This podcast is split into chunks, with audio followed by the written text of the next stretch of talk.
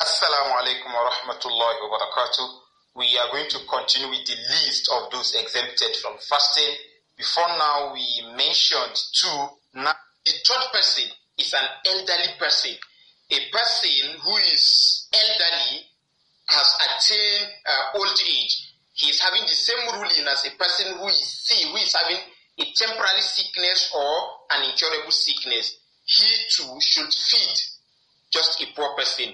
There is no need to pay back because he is becoming older. So how possible he can't even uh, pay back the fasting? What he is expected to do is to just feed a poor person.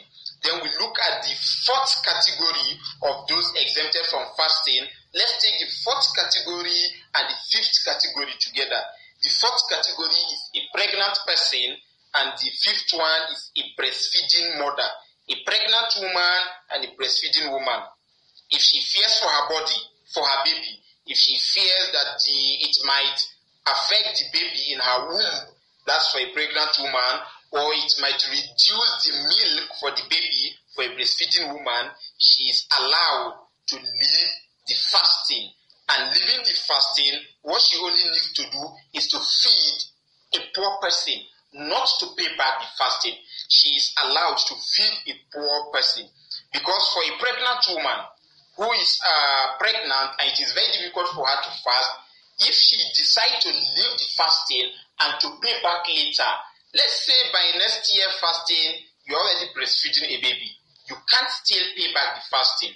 And uh, if you want to follow the, the, the, the order or the statement of Allah yuridina haulaini kamilain liman aoda yutima rodoha a, a woman a breastfeeding woman to breastfeed her baby haulain kamilain two complete year it means for the pregnant year for the first year of breastfeeding and for the second year you are going to spend three years consecutively not fasting so it's it's it and that's not the intention of uh, fasting because allah said he intends ease and not hardship or difficulty for us. So for a pregnant woman and a breastfeeding woman, what she needs is just to feed uh, a poor person any day she meets.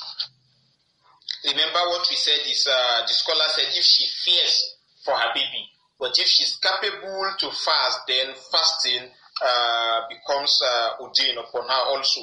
The author of Sahih Fiqh Sunnah mentioned opinion of scholars, the scholars who opine that uh, even if she fears for her baby, she must fast, and she must pay back at the end of fasting and feed, doing two together, or some opine that uh, she must fast uh, after the month of Ramadan. However, to a very popular opinion that trace back to Ibn Abbas, Ibn Umar also, and uh, it was subscribed to by Imam uh, Nasruddin Albani. What is being stated is if she fears for her baby, she's allowed to just feed a poor person for any day she needs. The sixth category of uh, people exempted from fasting is a woman on menstruation. Hey, on the fast, the post the post birth bleeding. These people are exempted from fasting. They cannot fast and they should not fast. What they only need to do is to pay back the number of days they missed after the month of Ramadan. The payment generally for anyone who missed the fasting, who missed fasting in the month of Ramadan should be done as fast as possible.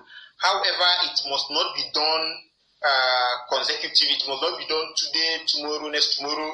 You can fast today. After a week, you return back. You can do it gradually. However, we should make sure we pay as fast as possible since we, it is not known when we are going to leave the earth. May Allah accept this from us. Wassalamu alaikum wa rahmatullahi wa barakatuh.